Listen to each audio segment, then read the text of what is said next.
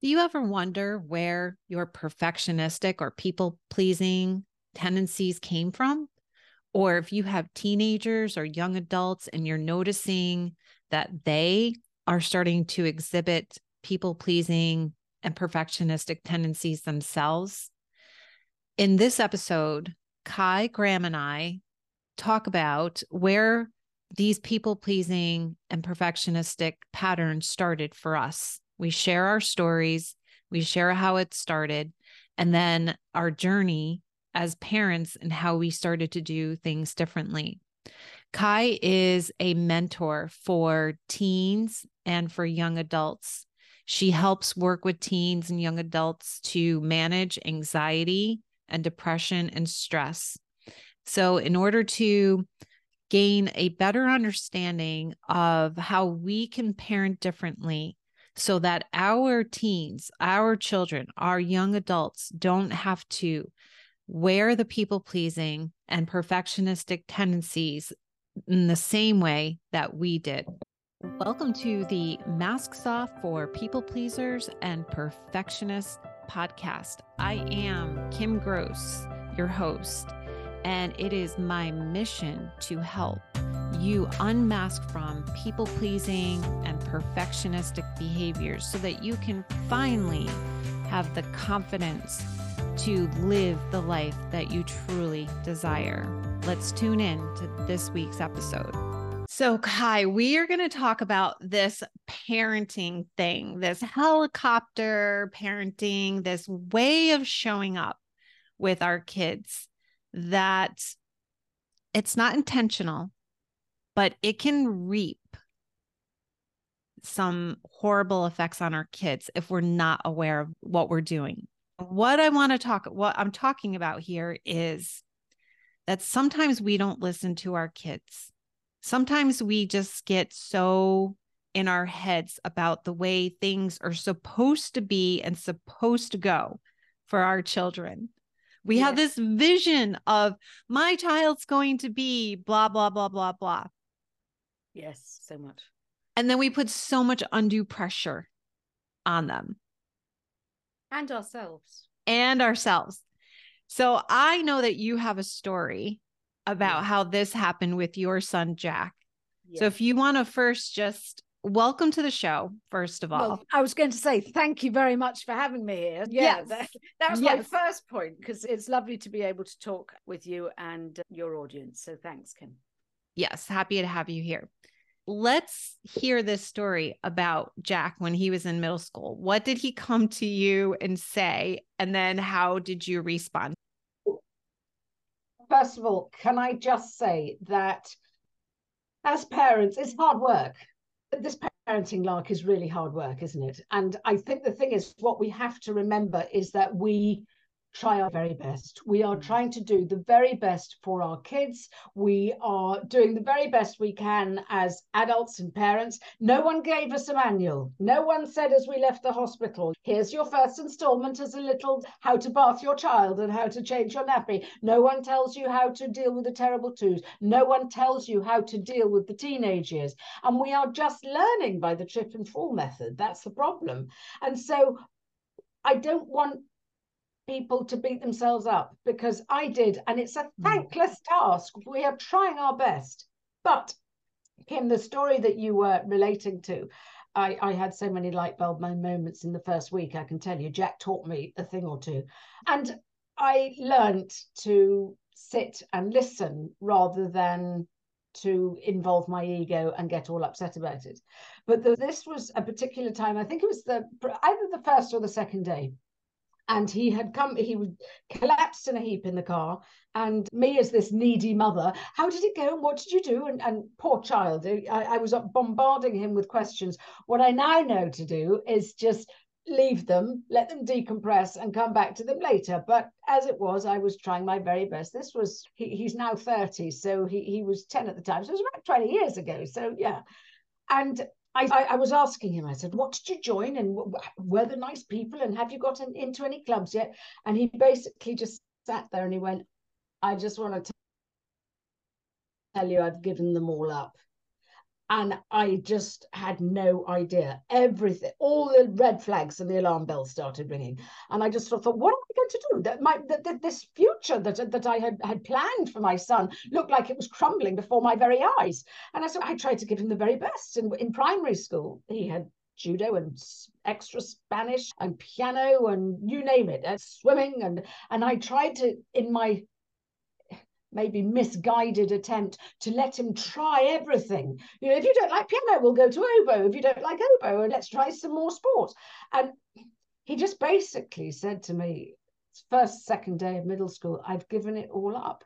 And I could see the, his future in my sort of misguided uh, attempt at trying to do the best for him. I could see it all dissolving, and I thought he's just going to be a waste of space. Uh, his his because in, in the UK we have to write personal statements to basically for the colleges to say how great this child is going to be and a worthwhile member of society. And if he doesn't have piano or oboe or swimming or whatever, you know, how, how are we going to fill this blank page?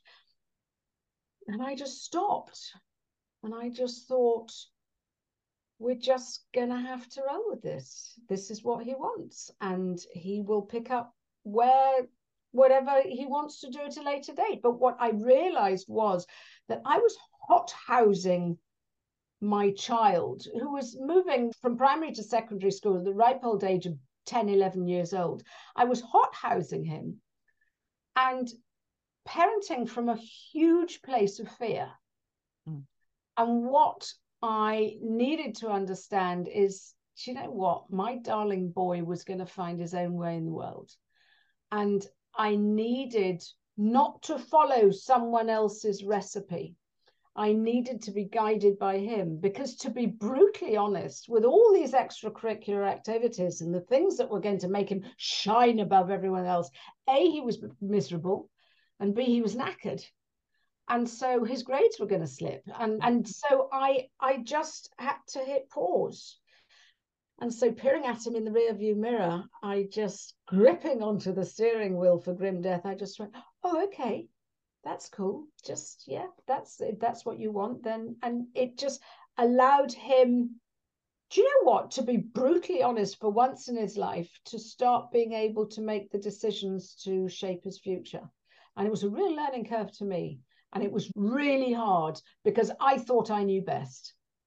That's what I was going to say. My first question to you is oh my goodness, especially since you knew you're coming from such a place of fear and yeah. all of that social conditioning that is out there. You said you have to write this letter of intent to get into school and that's not even college yet and you have all this fear based fear going on which so many parents do. I can 100% relate. I know that yeah. I came from this place of fear, but you were able to hit pause in that moment in the car and say, okay, I'm going to listen to my son mm-hmm. and I'm going to listen because I'm going to let him follow his heart. Yeah. I couldn't do that until like much, much later. So, what do you, what else do you attribute to you being able to flip the switch that way? I'm not, I'm, I'm just trying to think why I did it because I must admit, listening to my mum when she used to watch me parent in a, and I don't mean this in a bad way, but it felt to me in a very passive aggressive way. She was mm. Oh, you're very hands on with the kids. I hadn't a clue what you were doing when you were their age. And to me, that was a criticism. Mm. I think the thing is that, and so therefore, I think many of us find that we often do the knee jerk of parenting differently to the way we were parented because we're never satisfied. My kids will still have hang ups, I'm absolutely sure. But I know that I tried to do it with the best will in the world. So I look back at my childhood and go, yeah, you hadn't a clue what I was doing and you didn't give me all the opportunities that I could mm. have had. So there, therefore, I was throwing them at, at both my kids, Jack and Alice. And I think the thing is that I suddenly had to pull myself up and realize that I was sort of totally other with my mum or the way I was parented. We were very much left to ourselves, and and in retrospect, we didn't come to terribly much harm. And that was then, and this was now, and this is very yeah. different now. But I think the thing, so therefore, I, I had tipped the balance in totally the other direction.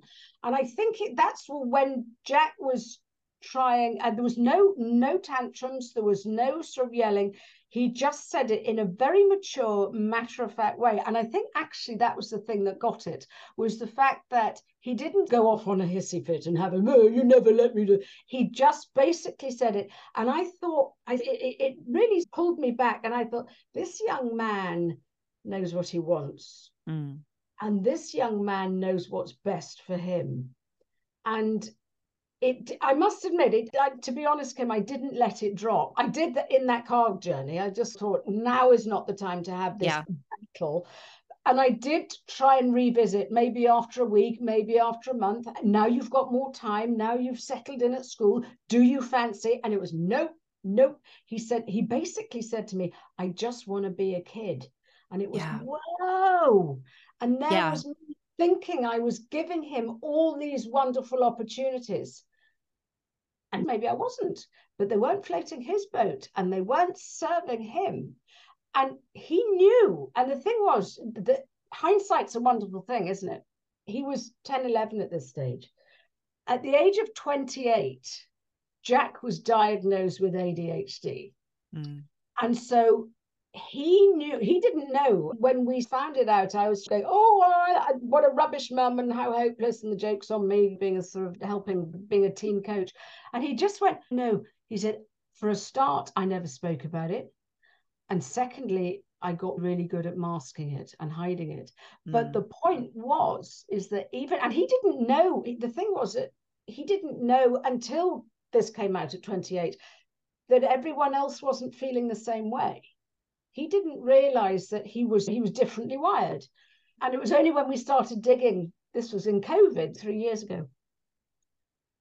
But there must have been something innate in him that went listen if i keep on going down this route i'm going to crash and burn. And fully i just let him be a kid. And yeah. i yes it changed a lot of what why is he not volunteering? Why is he not doing this? And he's turned out he's now 30 he's just literally the last month he um, moved to toronto to live. And he's got a job and he went straight in from one job to another. And he is the happiest i have ever seen him. But it was a real it was a real eye opener to me that mm. even at the age of 10 11 it's hard for parents to accept, but our kids know best. Yeah. Because they know what's going on in here. We don't. And I yeah. think it was a real wake up call for me. Okay. So I think that's a beautiful place to expand this out a little bit. So this is masks off. It's for people pleasers and perfectionists.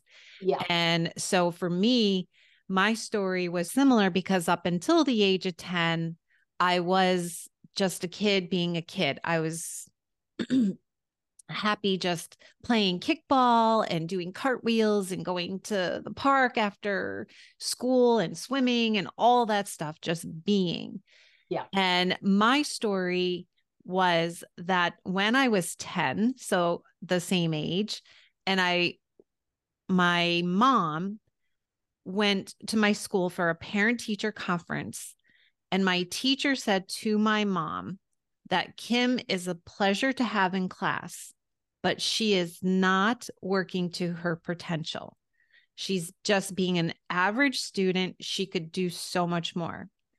And for me, I was there. I don't know why I was there. Normally, you're not at those conferences, but for some reason, I was. And I heard that. And I was like, mm, okay, something switched in me where I did start to apply a little bit more. And I started to get the good grades. I started getting amazing job, excellent. I'm so proud of you, the stars, the everything. And that started giving me this hit, this high of, oh, this external validation was yeah. something that I just craved. And so that's when I started all of this subconsciously, by the way, to perform and perfect and now please because I wanted to please my teachers. I wanted to please my mom. And so eh, at that point, it was more about, okay, now, oh, play soccer, play softball. Oh, I can be good at that. Run for pres- president of my class. Oh, okay, more and more achievement, more and more accolades. The very thing that Jack was heading toward, the path he was heading toward, that he said, no, mom, I don't want to go down that path, which is brilliant and smart because what I was set up for, not knowing, nor my mom, but I was set up for a trajectory, a path, yeah. looking outside of myself for my worth, for my validation. And all the while on the inside, who am I? I don't yeah. feel worthy just being. It's not enough and it's not okay to just be me. Yeah. And that set me up for a whole shit ton of anxiety and depression, overeating disorder, yeah. weight gain, weight loss, just feeling miserable, not feeling like I had meaningful connections because I was pleasing now all the time. So these patterns just kept playing out until I knew better and then I did better and I did differently. And then I just did a lot of healing work for the last 20 years. So now, and that brings me to why I'm doing this podcast. But it was brilliant what Jack was saying. And for whatever did cause you in that moment to pause and say, okay. Yeah. It's quite interesting. You and I must be a sister from another mother. I I was sitting in however long ago, 1974, I think, in a parent teacher conference. And my teacher said, with me sitting there and my parents either side, Caroline's not really going to be setting the Thames on fire now, is she? And you went down the road of trying your very best and trying everything and, and doing the external validation. I went down the other path and I went, what's the blimmin' point? I'm average. I'm boring. I'm I won't shine. And so uh, I withdrew. I tried to hide. I just I wouldn't step into the the limelight because what was the point? Because it wasn't really going to be worth it anyway. Who wanted to listen to me? I was just boring average wallflower. And I had basically I painted a target on my back, which meant therefore me shy retiring me who used to be class clown, but suddenly, oh no, she's just rather she's not really worth the paper she's written on. I was bullied mercilessly because people just picked on me because I wasn't standing up for myself because I just lost all my spark. And then mm. something happened, and I just, I think I just, I think I, to be honest, I was just bullied one too many times. And I thought, I've had enough of this. I've had enough of being treated rubbish and started then went down the people pleasing route. You're quite right. And i became head girl at school and i and it was you're quite right all that external validation and it was trying to say see i am worth it. See i am good. See i i can do this. And i think the thing was though it was the external validation but it wasn't i wasn't being driven by those things that gave me joy. So it was what to think. What do I think people would want? What do I think that I would get praised for? What do I think if I did that someone would notice me? And I think that's probably what I was doing with Jack. What will make him look good on paper? What will make him shine? What will make someone think, oh, he's a good egg? And I think that's probably what it was. Is that my ten year old tapped into his ten year old and go, I'm with you, buddy. Mm-hmm. And then that was it. it is just enough, enough of allowing the adults, as well meaning as they were, to say, this is the way your future is going to go. And I think part of me was just thinking, if only I'd had the courage to do what he was trying to do at 11, then yeah. So I think it was yeah. probably my, my 10 year old was listening to his 10 year old, to be honest. Oh my goodness. That way. Yeah, yeah, yeah. What I'm thinking here is there's got to be a middle ground between what you were saying, how we were parented during mm-hmm. our generation, hands off, right? Yeah. Very little to no emotional support, emotional nurturing, emotional involvement. Not to blame our parents, not to criticize them. They just didn't know. They just didn't yeah. know how. They didn't have it. To where we are on the other end of being overly involved, trying to manage it all, like trying to make sure that our children look good on paper by yeah. giving them all the things and pushing so there's got to be a middle ground between allowing our children to be themselves, to be who they are, allowing them to tap into their inner knowing, how to trust their intuition, their inner knowing, to listen to it, to follow it, to nurture it, and to still be a guidance, a, a support system. Okay, here's what it is. Brene Brown talks about it all the time like that imagine that bridge that's bridge that hangs in the air that's going from one end one cliff to another and it's going across and the kids are walking the bridge that's the path of life we are just the guardrail we're there to just make 100%. sure that they don't fall off into the canyon and yeah. at the same time we're there for them emotionally I see you, I hear you, I get you. Let me hear what your, your heart is saying, what your mind is saying, but I'm not going to fix it. I'm not going to control it. I'm not going to be codependent. I'm not going to be enmeshed. And oh my God, wouldn't that be an amazing like parent child dynamic? And I just want to say one, yeah. one more thing before I let you share is that because I want you to also I want to tell the audience that what you do is that you coach and work with teenagers and young yes. adults and you help them with anxiety and depression. And so, what we're trying to do is almost be preventative Absolutely. in this podcast, this episode. Yeah. And so, what can you, how can you speak to that? I think, to be honest, as I said sort of earlier, we as parents are given no guardrails. We, we, we are learning our, ourselves.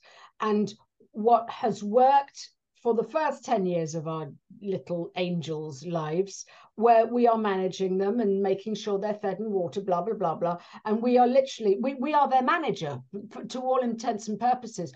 What then happens, though, is they become, they're, they're hitting the teenage years and they don't need managed because they're trying to be independent. Heck, when they, in the olden days, we were booting them out of the nest and say, go and find a husband or a wife and set up a small hold further down the road. In the teenage years, th- th- we biologically kids are, should be leaving the nest. And so we are moving from manager to mentor. And mm. for us, that's really hard because we are learning all of this ourselves. So I think the thing is, what, what, what I learned is to take the ego out of parenting. Mm. well, what happens if Jack doesn't have an extracurricular every single day? What will think people think of me that, that I'm a lazy yeah. parent? And it's not it's absolutely got nothing to do with me.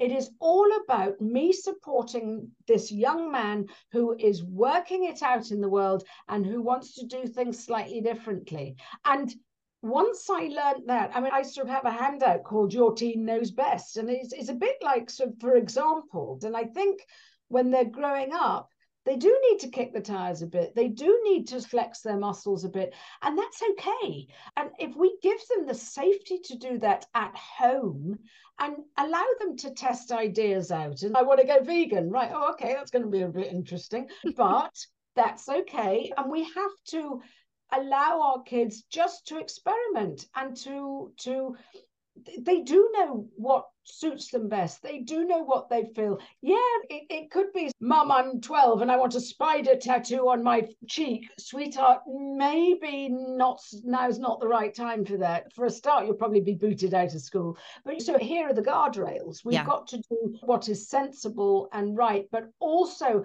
I think we need to take our foot off the pedal and just allow our kids to steer in their own direction. My, both of my kids now, 28 and 30, have had three career changes each since they, they left college.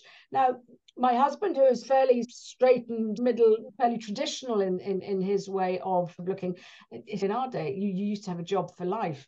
Now, yeah. my kids are on their third, each of them on, on their sort of third career. And I'm going, oh, it's great. You're just finding you're getting extra skills and you're finding you, you're. He's sitting there twitching, going, Oh my goodness, this isn't the way it happened when I was young. And I'm of going, please just button it and say nothing. And our kids, they're going to turn out okay. So sometimes we just have to accept that we're going to learn along the journey as well. And that's all right. Yeah. Ah, uh, I love that. This has been really so inspiring. I just feel it's been fun, hasn't it? It has been so fun. And I think what I really loved that you said was the part about taking the ego out of parenting. So, so important. So hard. We're not saying out there, people, mm-hmm. parents, that it's easy but yeah. so so important so is there anything else that you want to share or tell us about what you do and how you work with teens and young adults yeah, I think probably the long and the short is I've just released a new book. It, it's out. It, it Congratulations. Out. Thank you. Mid November. It's called Fearless and Free. It is a step by step blueprint for conquering anxiety. Now, this is focusing towards young people, teens and sort of 20 somethings. But mm. there's also, so it's a two pronged attack. It's a work the kids, but it's also got a shed load of information for parents. What do I do? What don't I do? What should I say? What shouldn't I say? How do I communicate to a teenager who is just saying nothing? Because that's really what they t- tend to be very good at. I think the thing is, yeah, it's available on Amazon. So please, if it that floats your boat, a workbook. So it's not a read one chapter a night. It's just get your hands dirty and roll up your sleeves. But I think the thing is that one thing I learned when Jack was 10 and it never happened when I was 10. And I think that's the thing that's this has been quite therapeutic for me, this conversation as well. Right. Is we need to listen to our kids more. Mm. And we might not agree with it, and that's fine. And we might still go, sorry, this is the way it's going to be. But at least our kids will feel valued and heard because surely that's all we want to feel as individuals, whatever age we are. We want to feel loved, understood, and respected. Mm. And the best way of doing that is open communication. And we've got, you've heard it all before, we've got two ears and one mouth for a reason. We need to listen more and speak less. And then we learn a bit. Yeah. I love that. I love that. And if you want, you can share a link with me and I can put that in the show notes for the book that's, on Amazon. That's brilliant. Thank you. It's called Fearless and Free. So it's caigraham.com forward slash fearless. Um, okay. And that's C A I Graham. So yeah, but I'll, I'll, send you the link in. That's perfect. Cool. So thank you. Thank you so much. Oh my goodness. Thank you so much for being here. It was such an awesome it, conversation. It's I've I've hugely benefited from it as well. So thank you. I love that. I love that. It's I don't really recall the saying, but it's when it's a 12th step that you learn when you're paying it forward, you're also receiving at the same time. So I think we all need to be open to learning each time. Yeah, it's we don't know everything, do we? No, and I so benefited as well. So thank you so much. And also, if any of you who are listening, if you're wondering, oh my goodness, am I a people pleaser? Am I perfectionist? I don't know. That you can also go to my website, kimgrosscoaching.com. I have a people pleasing perfectionist quiz there. And if anything else, it's a super fun quiz to take. So thank you all for tuning in. And I will see you next time on Masks Off for people pleasers and perfectionists.